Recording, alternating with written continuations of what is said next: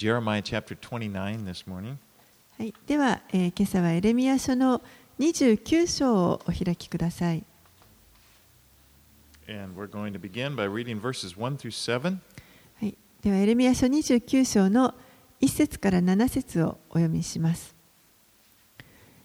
預言者エレミヤはネブカデネザルがエルサレムからバビロンへ引いていった捕囚の民、長老たちで生き残っている者たち、祭司たち、預言者たち、およびすべての民にエルサレムから手紙を送ったが、その言葉は次の通りである。これはエコノヤ王と王母と宦官たち、ユダとエルサレムの貴族たち、職人と鍛冶屋たちがエルサレムを出て後、ユダの王ゼデキヤがバビロンの王ネブカデネザルのもとにバビロンへ使わしたシャファンの子エルアサとヒルキアの子ゲマリアの手に託したもので次のように言っている。イスラエルの神万軍の主はこう仰せられる。エルサレムからバビロンへ私が引いて行かせたすべての補修のために家を建てて住み着き畑を作ってその実を食べよ妻をめとって息子娘を産みあなた方の息子には妻をめとり娘には夫を与えて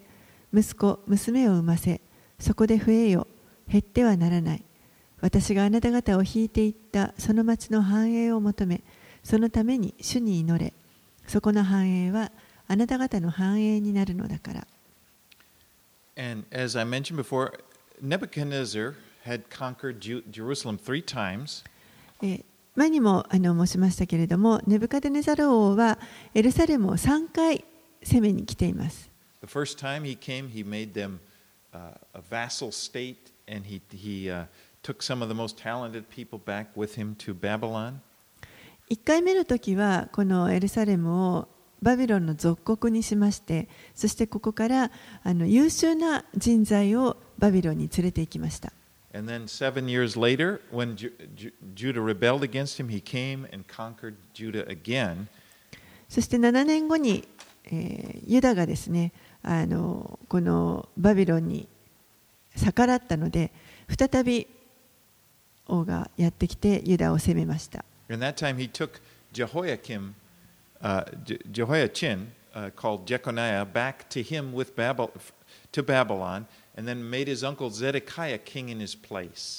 その時には、え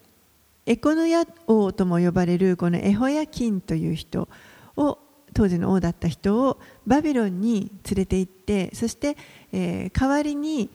ゼデキヤそのエコノヤの叔父にあたるゼデキヤをユダの王にしました。And so this is the events in this chapter are taking place just after that happened. でこの29章で今お読みしたところはその、えーゼデキヤを王にしたあの直後に起こる出来事です。Now, Jeremiah wrote this letter to the exiles who were in Babylon, telling them to settle in. You know, they're going to be there for a while. エレミヤはバビロンに連れて行かれてしまった人たちに対して、えーしばらくそこにいることになるからそこで生活の根を張りなさいということを伝えました They should, you know, continue on with their lives. They should get married. They should take wives and get married, have children, build houses. そこで結婚して、えー家を建て子供を作りあの家庭を育ててあの生きなさいということをまあ手紙で書きました And it was, he's telling them, it's God's will for you to be in Babylon, and he's going to bless you there. そして彼らがバビロンにいることは神の御心であるから神がそのことを祝福してくださるからというふうにまあ伝えます He's going to take care of you. 神があなたたちのあのことを見守っていてくださると And he's, he's telling them to increase in number because one day there, he's going to bring them back in the land. そしてあなたたちは数を増やしなさいと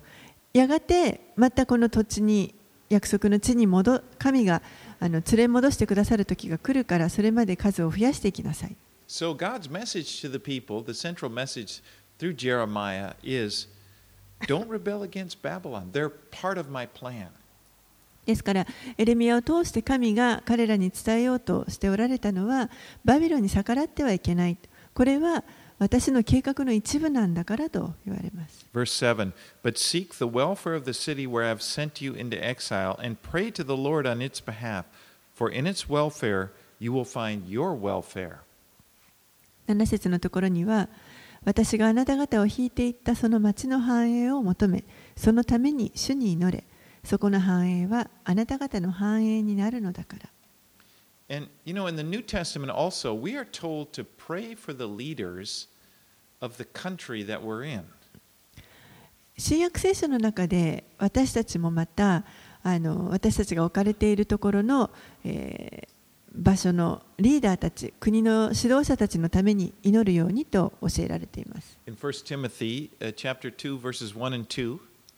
第一テモテの手紙の2章1節2節です。First of all, then, I urge that supplications, prayers, intercessions, and thanksgivings be made for all people, for kings and all who are in high positions, that we may lead a peaceful and quiet life, godly and dignified in every way. 第一テモテの2章の1節2節そこでまず初めにこのことを進めます。すべての人のために、また王とすべての高い地位にある人たちのために願い、祈り、取りなし、感謝が捧げられるようにしなさい。それは私たちが経験に、また威厳を持って平安で静かな一生を過ごすためです。This world is not our home. この世というのは私たちのあの故郷ではありません。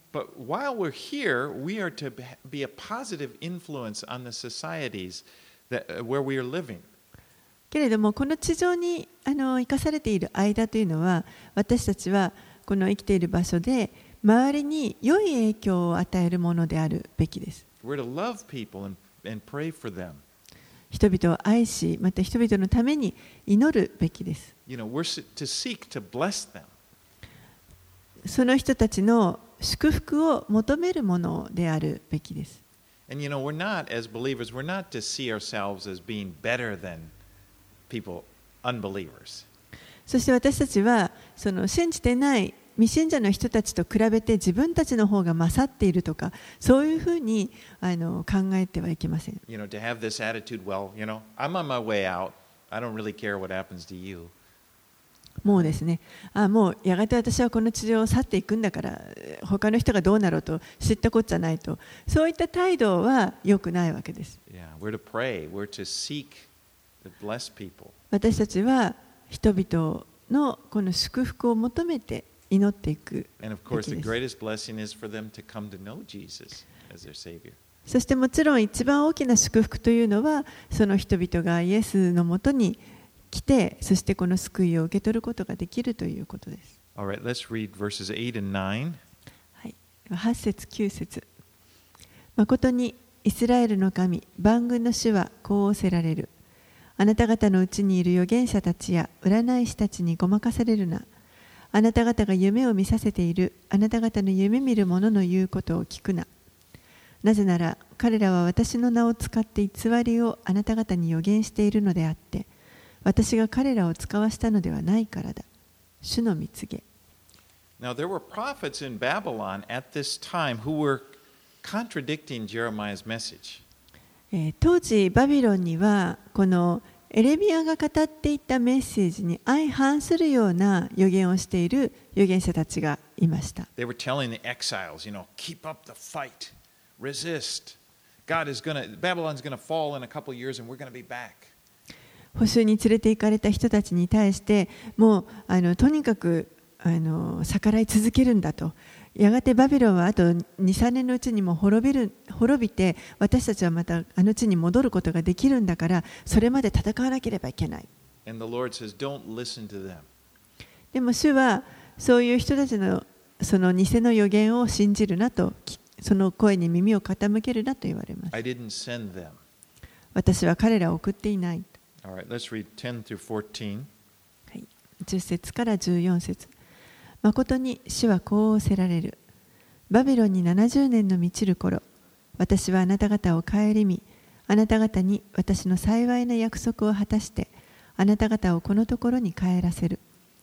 私はあなた方のために立てている計画をよく知っているからだ。主の蜜げ。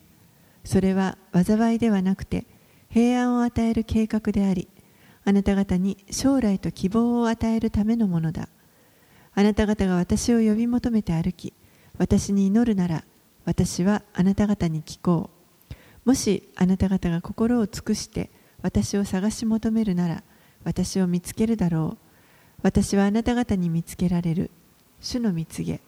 私はあなた方の囚われ人を帰らせ、私があなた方を追い散らした先のすべての国々とすべての場所からあなた方を集める。主の蜜げ。私はあなた方を引いていった先からあなた方を元のところへ帰らせる。God had determined that the rule of Babylon would last for 70 years, and after 70 years, then the exiles would be brought back into the land. 神は、えーここでこのバビロンによる支配というものを70年と定めておられます。そしてその70年が終わった後に、えー再びこの補修の民がこの地に、約束の地に連れ戻されます。このことはあのこの民に対して希望を与えるものでした。because it would, l- would have looked to them as if it was over. We're finished. この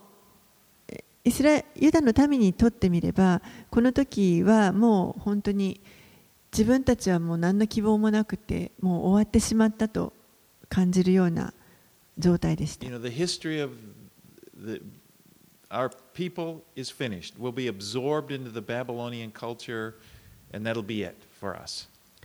私たちのこのずっと培われてきた歴史はもうここで終わってしまったとこれで私たちはバビロンにあの吸収されていってしまってもうなくなってしまうんだ You know, we won't, we'll no longer be a distinct people. もうあの選ばれたこの他と区別された民民族ではなくなってしまう But in verse 11, the Lord says, For I know the plans I have for you, declares the Lord, plans for welfare and not for evil, to give you a future and a hope. でも11節にありますけれども私はあなた方のために立てている計画をよく知っているからだ主の蜜げそれは災いではなくて平安を与える計画でありあなた方に将来と希望を与えるためのものだ This is one of the most famous verses in Jeremiah. ここはあのエレミア書の中でも一番有名な箇所ではないかと思います You know, throughout the ages, many people have, have found hope and encouragement from this verse. もうあの長年にわたってこの箇所から多くの人々が希望と励ましを受けてきたと思います。And I think that's a good thing. でそれは良いことだと思います。Because just as God is giving hope to the, to, to the, the Jews who were in exile, He does the same for, for you and me as well, in reminding us that we have a hopeful future. それはえ神がこのユダヤの民に対して保守にとされているこのユダヤの民に対して将来と希望の計画があるというふうに励ましを与えているのと同じように私たちにもまた将来と希望の計画があるというそういった励ましを与えてくださっているからです。You know, but imagine you were one of these exiles living in Babylon. えーちょっと想像してみてください、この捕囚の民として連れて行かれてしまって、バビロンにあの連れ去られたことをちょっと想像してみ And, てください and。you knew that the reason you were there was that God had driven, it was God's punishment. You were, you know, in verse 14, he, I had driven them. And- そそしてその捕囚とされてしまったその理由が、神の裁きによるもの神の懲らしめによるものであるということを分かっているわけですね。14節にあるように私があなた方を追い散らしたというふうに神は言われますけれども。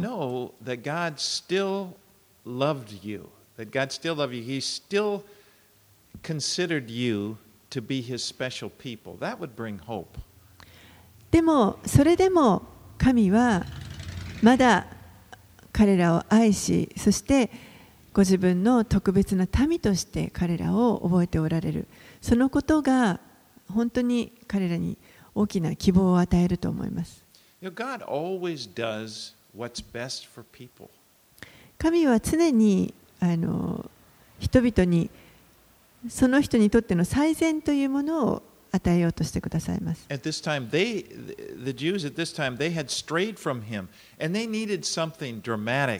To happen in their lives in order for them ultimately to be restored.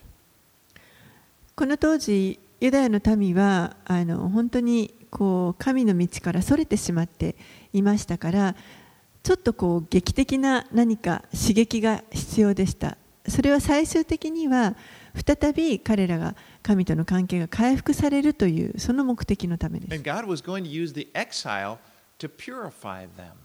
そして神はこの補修ということを用いて彼らを清めようとしておられま。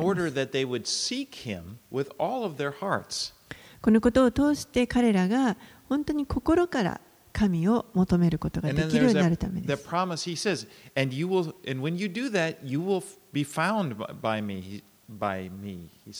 そして求めれば、あなた方が求めれば、私はあなた方に見つけられるというふうに神は言われます。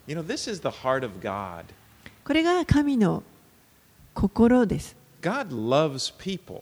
神は民を愛しておられます。すべての人を愛しておられます。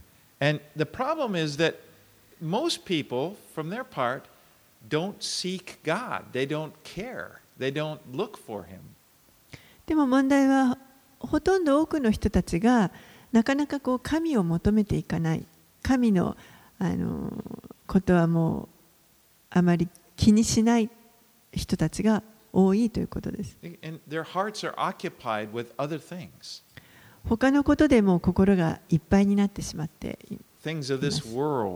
この世のことで心がいっぱいで神を求めるあのような思いはありません。神様が人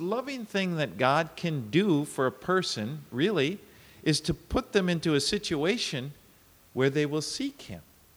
ですからそ、そういう人々に対する神の最も大きな愛を示す行為というのは、その人たちがもう神を求めざるを得なくなるような状況に置くということです。And It's always true. When you seek God,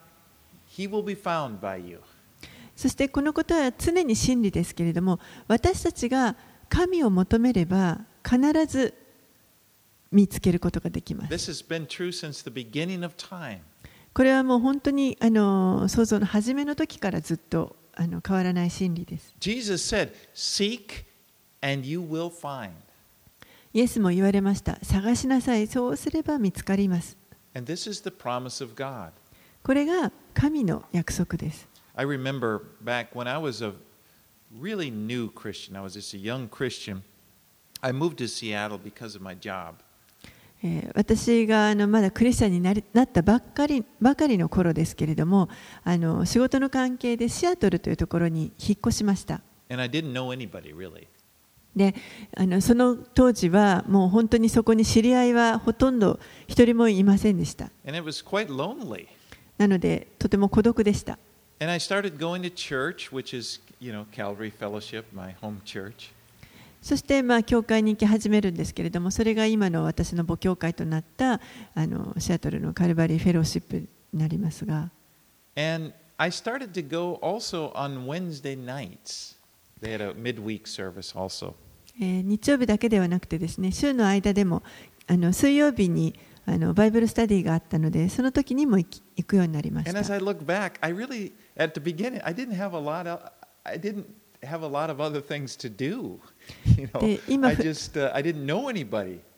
振り返ってみるとその当時あの自分は他にやることがなかったなとあの思いますあのほとんど知り合いもいませんでしたし The only people I really knew outside of work were these people that I'd met there. あの仕事以外 really know them. 仕事以外で知った人といえばそのもう教会の人なだけなわけですね。その人たちのこともまだよくは知らなかったですけど。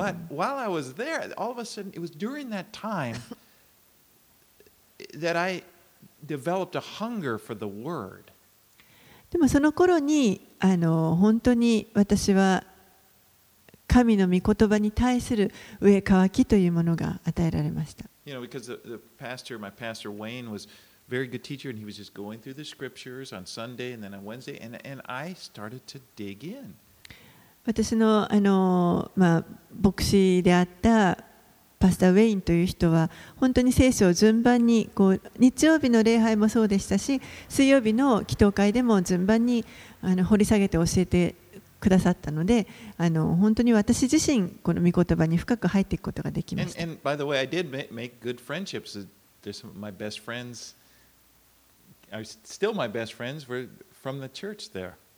そしてまたあの良いですね友人関係もそこで気づくことができて一番あの親友と呼べる人が今でもその教会にいます。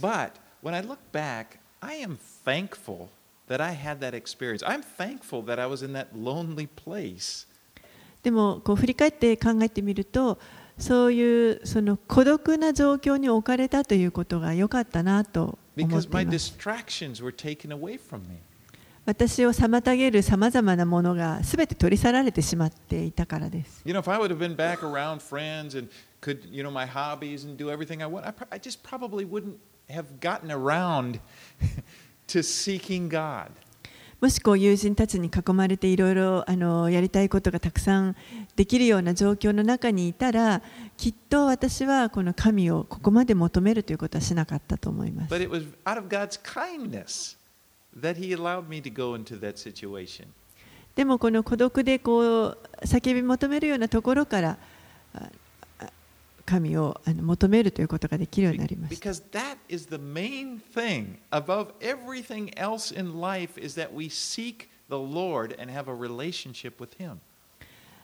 私たちにとっては、他のどんなことよりも神を求めていく。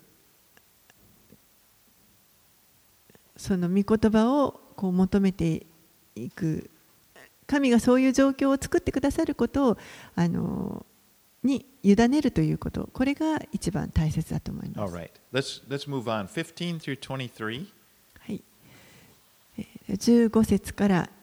23節です。あなた方は、主は私たちのためにバビロンでも預言者を起こされたと言っているが、誠に主はダビデの王座についている王と、この町に住んでいるすべての民と、補修としてあなた方と一緒に出ていかなかったあなた方の兄弟についてこう仰せられる。万軍の主はこう仰せられる。見よ、私は彼らの中に剣と飢饉と疫病を送り彼らを悪くて食べられない割れたイチジクのようにする私は剣と飢饉と疫病で彼らを追い彼らを地のすべての王国のおののきとし私が彼らを追い散らしたすべての国の間で呪いとし恐怖としあざけりとしそしりとする。彼らが私の言葉を聞かなかったからだ。主の蜜げ。私が彼らに私のしもべである預言者たちを早くからたびたび送ったのにあなた方が聞かなかったからだ。主の蜜げ。私がエルサレムからバビロンへ送ったすべての補修の民よ主の言葉を聞け。イスラエルの神万軍の主は私の名によってあなた方に偽りを予言しているものである。コラヤの子アハブとマーセヤの子ゼデキヤについてこう仰せられる。見よ私は彼らをバビロンの王ネブカデレザルの手に渡す。彼はあなた方の目の前で彼らを撃ち殺す。バビロンにいるユダの補修の民は皆呪う時に彼らの名を使い主がお前をバビロンの王が火で焼いたゼデキヤやアハブのようにされるようにというようになる。それは彼らがイスラエルのうちで恥ずべきことを行い隣人の妻たちと貫通し私の命じなか命じもしなかった偽りの言葉を私の名によって語ったからである。私はそれを知っておりその証人である。主の蜜げ many of the exiles in Babylon believed that, uh, that those who had not been carried away, who were still there in, in Judah, were, were somehow better off than those who were taken away. えーこのバビロンに連れて行かれた人々の中には多くの人たちがですねこの連れて行かれずにその土地に残っていた人もいたわけですけれどもその人たちの方が自分たちよりもいいんだというふうにあの考えていた人たちがいました。でも神はそれはそうではないということを言われます In。fact, those who had not yet gone into exile, they would face, they're going to face severe judgment. 実際この保守に連れて行かれなかったそこに残っている人々の方がこれからさらに厳しい裁きに遭うことになります They, would be, they were considered as rotten figs that couldn't be eaten because they didn't pay attention to what God was saying through His prophets.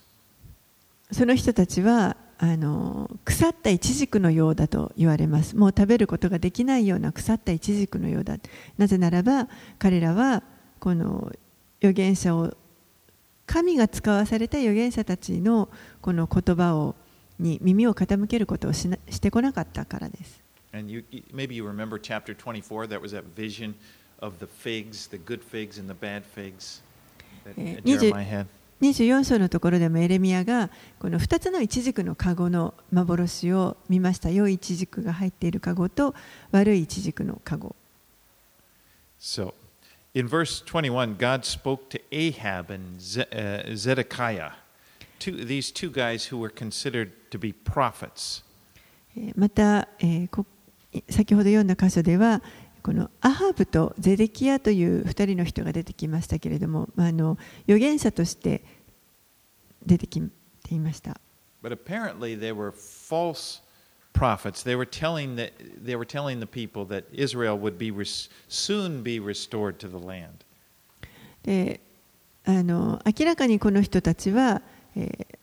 もう間もなくまたこの土地に彼らが帰ることができるというその偽りの予言をしていた人々で2人です。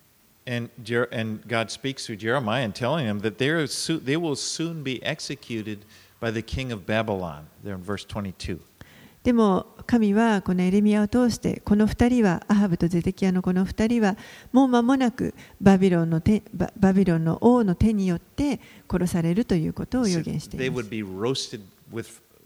Be roasted in the fire. 火で焼かれるだろうと言われます。Apparently Neb- Nebuchadnezzar had this thing with fire. どうもこのネブカデネザル王という人はこの火火火がまあ好きというか remember? When Daniel's three friends, Shadrach, Meshach, and Abednego, they refused to bow down to Neb's statue, and he threw them in the fire. ダニエルの友人であるあのシャデラク、メシャク、アベデネゴという3人の友人たちがこの王の像にひれ伏さなかったということで火の燃える火の中に投げ込まれました。All right, let's read on 24 through 28. はい、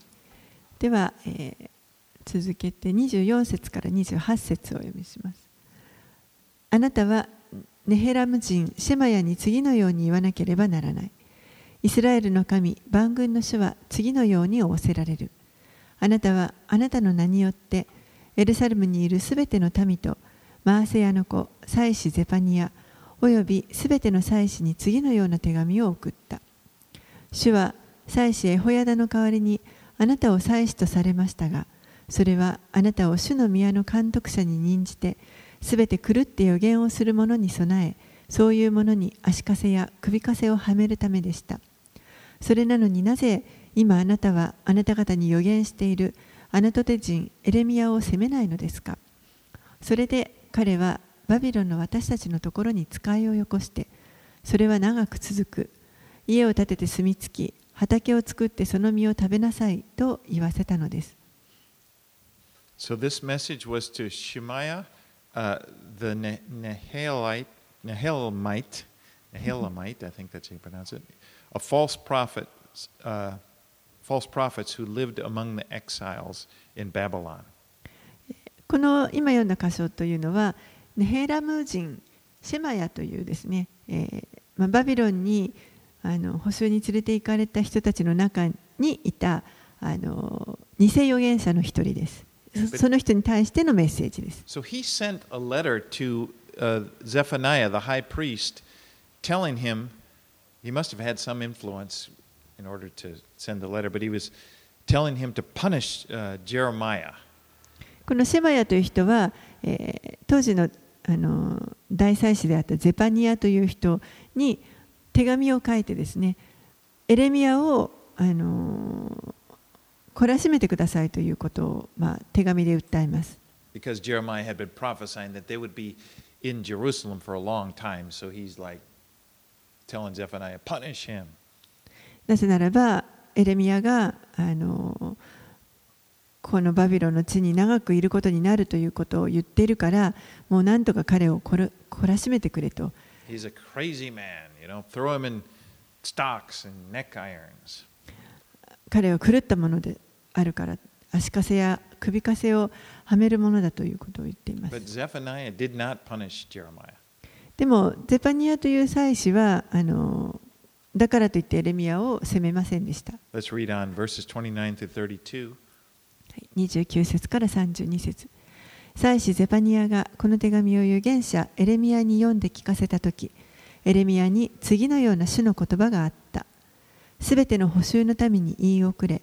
主はネヘラム人シェマヤにこう仰せられる。私はシェマヤを使わさなかったのに、シマヤがあなた方に予言し、あなた方を偽りにより頼ませた。それゆえ主はこう仰せられる。見よ、私はネヘラム人シェマヤとその子孫とを罰する。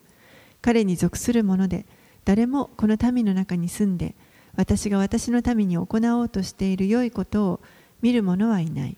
主の蜜げ、彼が主に対する反逆をそそのかしたからである。So Zephaniah the high priest did not punish Jeremiah, and he reads this letter from Shemaiah uh, that he'd sent to Babylon to counter Jeremiah's letter in Jeremiah's presence. ゼパニアあのこの祭司ゼパニアという人は、えー、エレミアを罰することはしませんでした。そしてシェマヤがこのバビロンからですねエレミアのその 手紙に反論して書いてきたその手紙というものをエレミアの目の前で読んで聞かせました。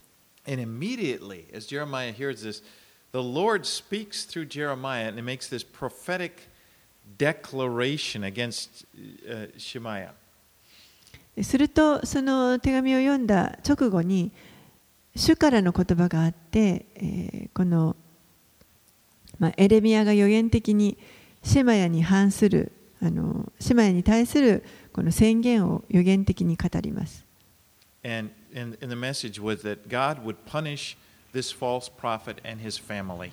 でそのメッセージは何かというと神がこのシマヤとその家族を罰するというものでした。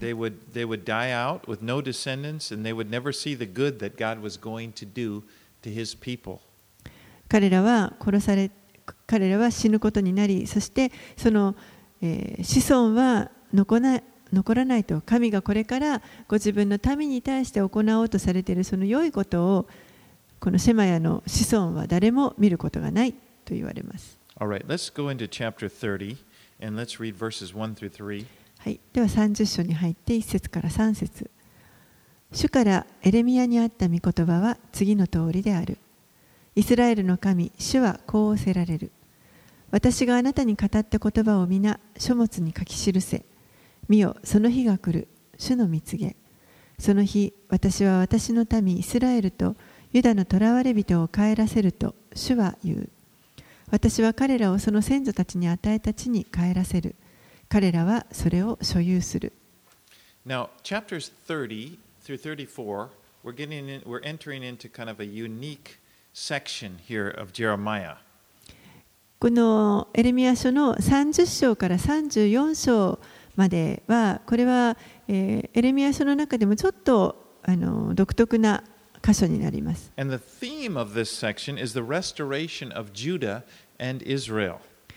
これらのところ箇所のテーマというのはユダとイスラエルの回復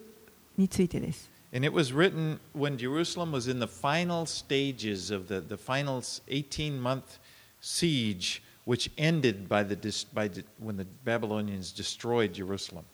でこれが書かれたのは、えー、エルサレムがあのもう18ヶ月間の間、包囲されてバビロンに包囲されていてそしてもうそのあの包囲がいよいよ終わって本当にバビロン人によって滅ぼされるというあのその直前に書かれたものです Now remember, Israel, the northern kingdom of Israel,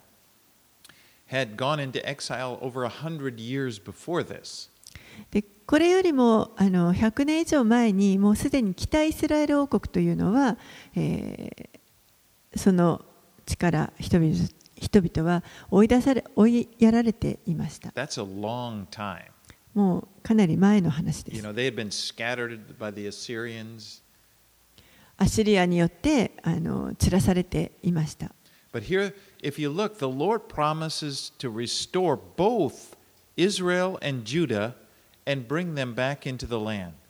でもここでこの箇所を見ますと、主がですね、再びこのイスラエルの民とユダの民を、えー、その散らされたところからこの地に連れ戻すという約束があります。そして彼らが直面していたその苦難に対する本当に希望の言葉というものを与えておられます right, let's read verses 4 through 11. 4節から11節をお読みします。主がイスラエルとユダについて語られた言葉は次の通りである。誠に主はこう仰せられる。おののきの声を我々は聞いた。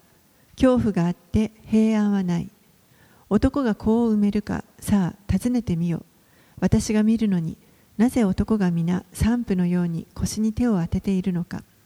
なぜ皆の顔が青く変わっているのか。ああ、その日は大いなる日、比べるものもない日だ。それはヤコブにも苦難の時だ。しかし彼はそれから救われる。その日になると、万軍の主の蜜げ、私は彼らの首のくびきを砕き、彼らの縄目を解く。他国人は二度と彼らを奴隷にしない。彼らは彼らの神、主と私が彼らのために立てる彼らの王、ダビデに仕えよう。私のしもべヤコブよ、恐れるな。主の蜜げ。イスラエルよ、おののくな。見よ、私があなたを遠くから、あなたの子孫を補修の地から救うからだ。ヤコブは帰ってきて、平穏に安らかに生き、怯えさせる者は誰もいない。私があなたと共にいて、主の蜜げ、あなたを救うからだ。私はあなたを散らした先のすべての国々を滅ぼし尽くすからだ。しかし、私はあなたを滅ぼし尽くさない。抗議によってあなたを懲らしめ、あなたを罰せずに置くことは決してないが。So he, he talks about this extreme terror that they'll experience as Babylon comes into the city and destroys it. バビロンがこの町に入ってきて、そして彼らを滅ぼしますので、えー今ここでこのユダの民は本当に恐ろしいことを経験しています。But afterwards, the yoke of Babylon will be completely broken and they will be saved from their captivity. でもその後、えーバビロンのくびきはやがて砕かれる時が来て、そして彼らはこの補修から救わ救い出されます。Now, as you look at these verses, you, you realize it seems that they speak of events that go beyond this Babylon captivity and the return from the captivity. でこのこれらの箇所を読んでいきますとここで語られる出来事というのはこのバビロンの補修以上のあの出来事が語られているということが分かります。 You know, for one thing, it speaks to both Judah and Israel about the restoration to the land. You know, and, and only Judah was involved in the Babylonian exile. その一つには、えーここではあのユダとそしてイスラエルの両方の民のあの回復というものが語られていますけれども当時あのバビロンに捕囚として連れて行かれたのはユダの民だけでした。So if you, you look at verse 7, it says, Alas, the day is so great, there is none like it. It is a time of discre- distress for Jacob, and yet he shall be saved out of it. 7節には「ああその日は大いなる日比べるものもない日だそれはヤコブにも苦難の時だしかし彼はそれから救われる」 You remember Jesus talked about a day when there would be this great tribulation. イエスはやがてこの大きな苦難、大観難が来る時があるということを語られました。In Matthew 24 21, マタイの福音書24章の21節です。and Jesus, in speaking about it, says, Such, speaking of this great tribulation, such as has not been from the beginning of the world until now, no, and never will be. マタイの福音書の24章の21節でイエスがこの大観難について語られた言葉ですけれどもその時には世の初めから今に至るまで未だかつてなかったようなまたこれからもないようなひどい苦難があるからです。So it's clear that what Jesus is saying, this is the greatest tribulation that will be experienced in the history of the world and even thereafter. Uh, I mean, it's like ever. From now until the end, this will be the greatest tribulation. You know, Jesus is very clear. Not from the beginning and will never be. ここでイエスが語られたこのひどい苦難というのはもう本当に今までもなかったようなそしてこれから先もないような一番ひどい苦難というものを語っておられま And す。 so I, I say that because you may hear some people, some people believe, well, Jesus was talking about when the Romans would, uh, would destroy Jerusalem. でなぜこう言うかというとある人たちはあのそのイエスが語られた後にですねローマによってエルサレムが滅ぼされましたけれどもその時のことを語っているのではないかという人々がいます But it, it's greater than that. でもそれよりももっとひどい苦難 And it, it seems this trouble, Jacob's trouble, it seems it's greater than what happened when Babylon conquered them. でこのヤコブにも苦難の時というふうにエレミア書で書かれていましたけれどもこれはあのまさにこのバビロン保守のことよりももっと大きな苦難のことをあの指していると考えられます。And so Jesus was speaking of what we call the, the what's called the great tribulation, which will take place prior, just prior to his return to the earth. でイエスが先ほどあの読んだ語っておられたひどい苦難というのは、えー大いわゆる大観難というふうに私たち呼んでいますけれども、これはイエスがあの再びこの地に戻ってこられる直前に起こる出来事です。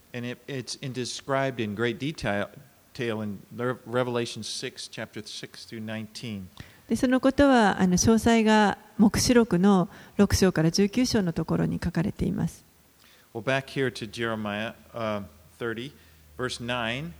But they shall serve the Lord their God and David their king, whom I will raise up for them. はい、でエレミア書に戻りますけれども30章の9節のところに彼らは彼らの神主と私が彼らのために立てる彼らの王ダビデに仕えようとあります。 So when, when they returned from Babylon after the 70 years, they did not have a king. えー 彼らがバビロンからあの補修から戻ってきた時というのは、えー戻ってきてエルサレムを再建した時にはその時にはもう彼らには王はいませんでした彼らはその時は今度はペルシャ帝国の、まあ、支配のもとに置かれていました。And so there, he's talking about David, their king. Most commentators take this reference as David, their king, as referring to Jesus, the son of David, who will rule on the throne of David in Jerusalem. でここでこの王ダビデに仕えようというダビデ王の名前が出てきますけれども多くの人たちが、えーこれはイエスのことを指しているのではないかとあのダビデの子として、えーやがてエルサレムでダビデの王家についてあの支配をすると言われているこのイエスのことを指しているのではないかというふうに考える人たちが多くいます。Now, there are some commentators, some people that, that believe it actually refers to David, the son of Jesse. で他にはですねあの実際にあのエッサイの子であるダビデのことをあの指しているというふうに考えている人々もいます。 Because during the kingdom age, eh, we believers will all be resurrected. And, and it talks about, you know, in Revelation 20, how we will rule and reign with Jesus. So some people have thought, well, maybe David would have that area of Jerusalem. And so he would be 千年王国の時代には あの私たち信じている者たち生徒たちがよみがえってですねそしてイエスと一緒にあの国を治めていくということが黙示録の20章のところにも書かれていますけれどもその時にこのエッサイの子であるダビデもよみがえってそして彼があの治めるのがこのイスラエルのこの地域なのではないかというふうに考える人たちもいます。I probably think it refers to Jesus. まあ興味深いあの説だなとも思いますけれども、私は分かりません。私自身はあのまあイエスのことを指しているんじゃないかなというふうには考えます。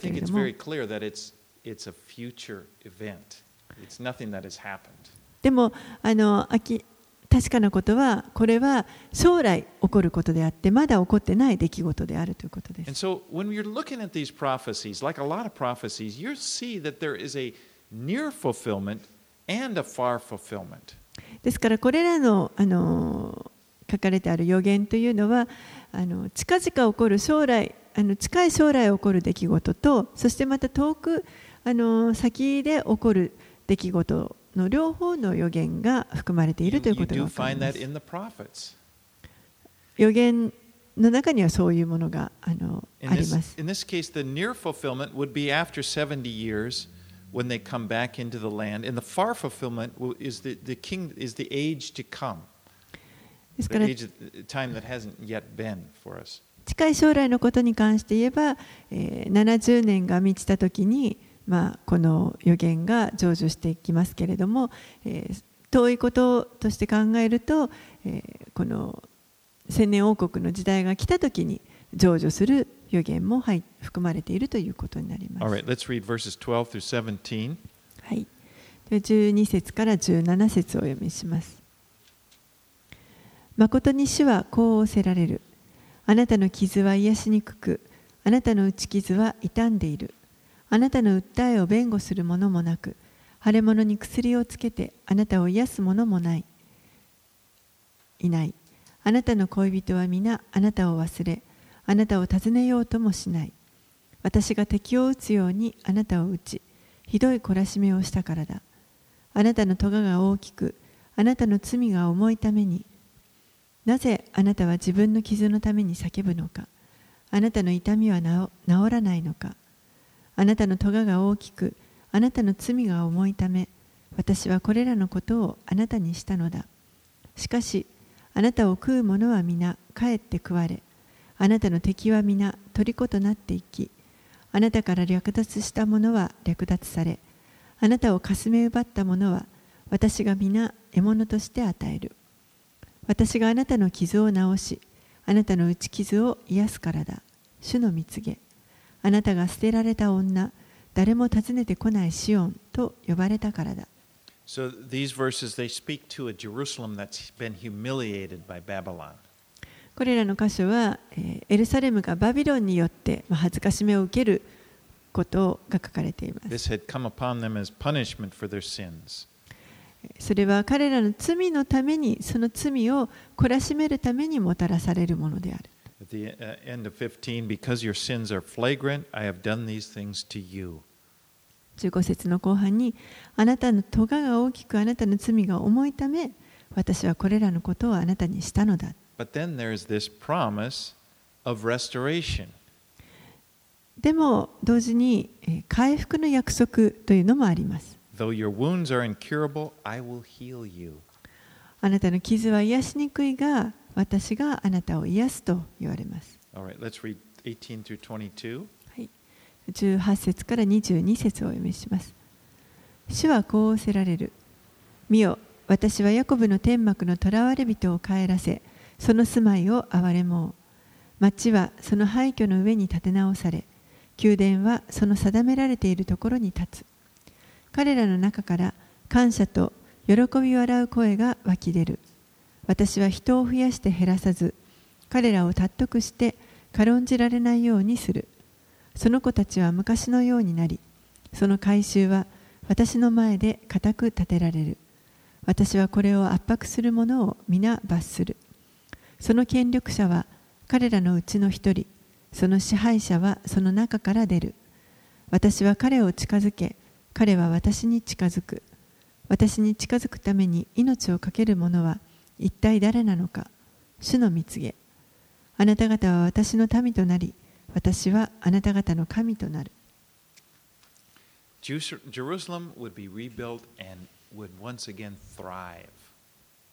エルサレムは再び立て直されてそして繁栄していきます。再びそこで主を礼拝することが起こります。そして21節にあるように、その権力者は彼らのうちの一人であると。もう他の国に支配されるということはなくなるということです。でこれは、えー、メシアであるイエスのことを指しています。How he will approach me. Uh, this king will, will approach me. And, and Jesus is able to approach the Father. 21節のところに、えーどのようにあ私は彼を近づき彼は私に近づくというふうにありますけれどもイエスご自身が父なる神にこう近づくその道を作ってくださいました Because in the Old Testament, in the days that this was written, kings could not approach God. That is, they couldn't go into the temple. They could, they could, when they went to, to worship in the temple, it was the job of the priest. The king was not a priest. He needed a priest in order to worship God, to approach God. 旧約聖書の時代には、えー王というのはあの神に直接近づくことはできませんでした。王はあの神殿の中に入ることができませんから祭司を介してあの神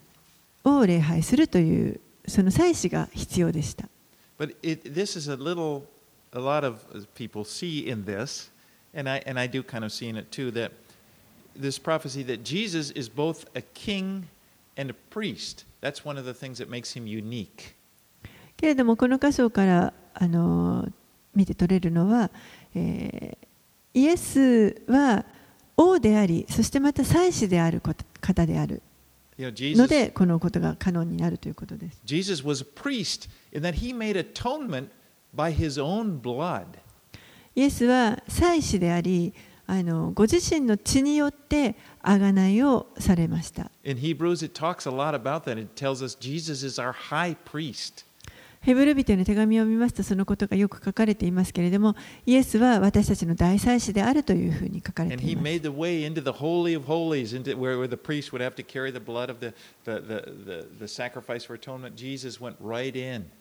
そしてあの大祭司が血を携えて1年に一度入っていっていたそのだあの死聖所というところにあの入るその道というのをイエスご自身がご自身の贖いの血を持って道を開いてくださ You い know, ま the した。Holy of Holies was actually a picture of, of heaven. この死聖所というのは実は天をあの表しているものです。And we know that Jesus is, again in Hebrews tells us Jesus went right, he ascended into heaven. そしてヘブル人への手紙にもありますけれどもイエスご自身は、えー、よみがえったと天に上げられこの死聖所としての天に上げられていきました And he is our high priest. この方が私たちの大祭司です And of course, through anyone who has faith in Jesus can now approach God. そして誰であれこのイエスを信じる人たちはみんなあのこの方を通って神に近づくことができます。イエスが私たちのためにそのご自身の血を流してくださったからです。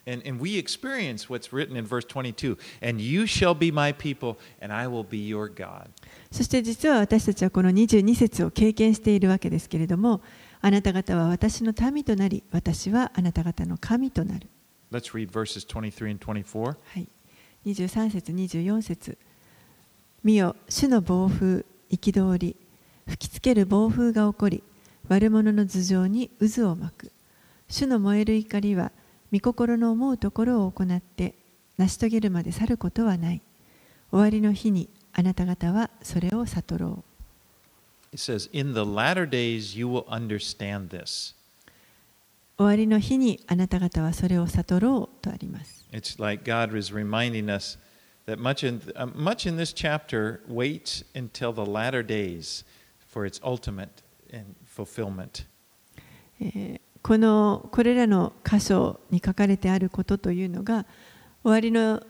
日まで、えーまあ、究極的にはあの成就しないということそこまで終わりの時まで待っていなければならないということを教えてい So ます。these words of Jeremiah, they provided hope for the people of Israel, Judah and Israel. エレミアのこのこれらの言葉というのは本当にユダとイスラエルの民に対してあの希望を与える言葉でした I。mean, they're words of hope. They're words of hope for the exiles in Babylon who originally heard them, and they give us hope today. これは本当に希望の言葉であり、あのもともとこのエレミアの言葉を聞いた、えーバビロンに捕囚に連れて行かれていた人たちにとっての希望でもありますけれども、今日の私たちにとっても希望の言葉です。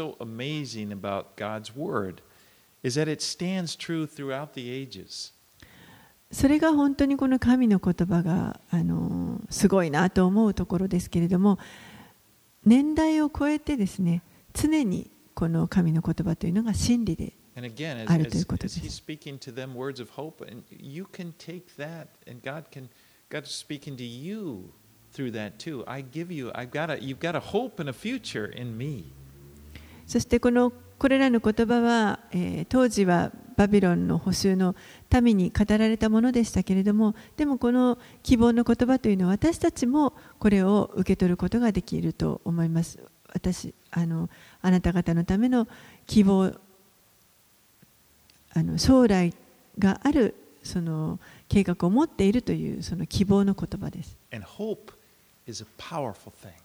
でこの希望というのは本当に力強いものだと思います meant to live with hope. 皆さんは希望を持って生きるようにえ示されていま Hope す is this confident expectation of good in your future.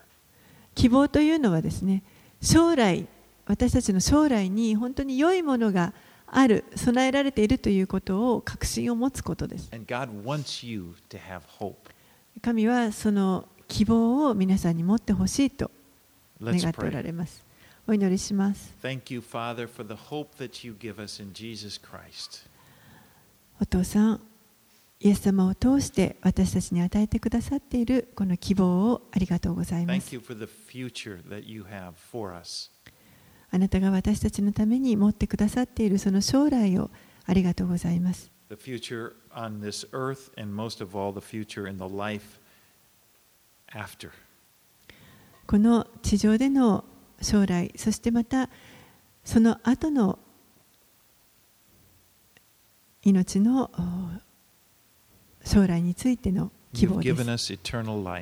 あなたは永遠の命を与えてくださいます。As your scripture said, this life is in, in his son. It's in, it's in you. And because we have you, Jesus, we have eternal life. And that gives us great hope. 私たちにはイエス様にあって永遠の命が与えられています。そのことが私たちにとっての本当に永遠の希望を与えるものとなります。その希望を今受け取ります。あなたを信頼し、あなたの御言葉を信じます。イエス様の名前によってお祈りします。アーメン。アーメン